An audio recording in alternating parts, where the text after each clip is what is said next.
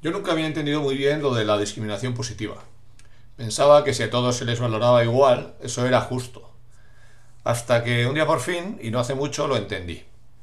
Estaba escuchando el podcast de la revista 5W sobre Sudáfrica y hablaban del caso de un violonchelista negro que, había sido becado en el, gobierno de Mandela.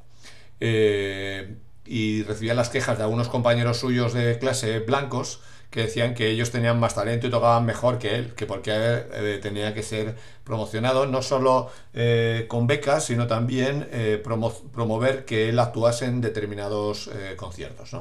Y, y, él contestaba, y ahí es donde por fin lo acaba de entender, que mientras sus compañeros, pues que eran de familias ricas, pues tenían una profesora particular, en su familia había conocimientos musicales, eh, probablemente toda la discografía de Beethoven y Mozart en sus casas, pues que, él ensayaba con, una escoba. Y, y, lo entendí todo. Por fin entendí por qué, por qué hay que hacer esta discriminación positiva y por qué es necesaria.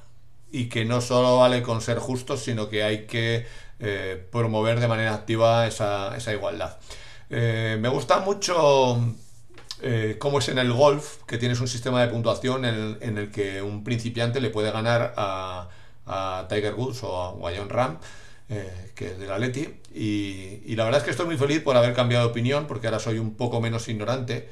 Así que sí, lo justo es compensar esas desigualdades y no juzgar todo, sino ver el, el background. Lo mismo pues con un trabajo, con un perfil profesional o con un plato de comida.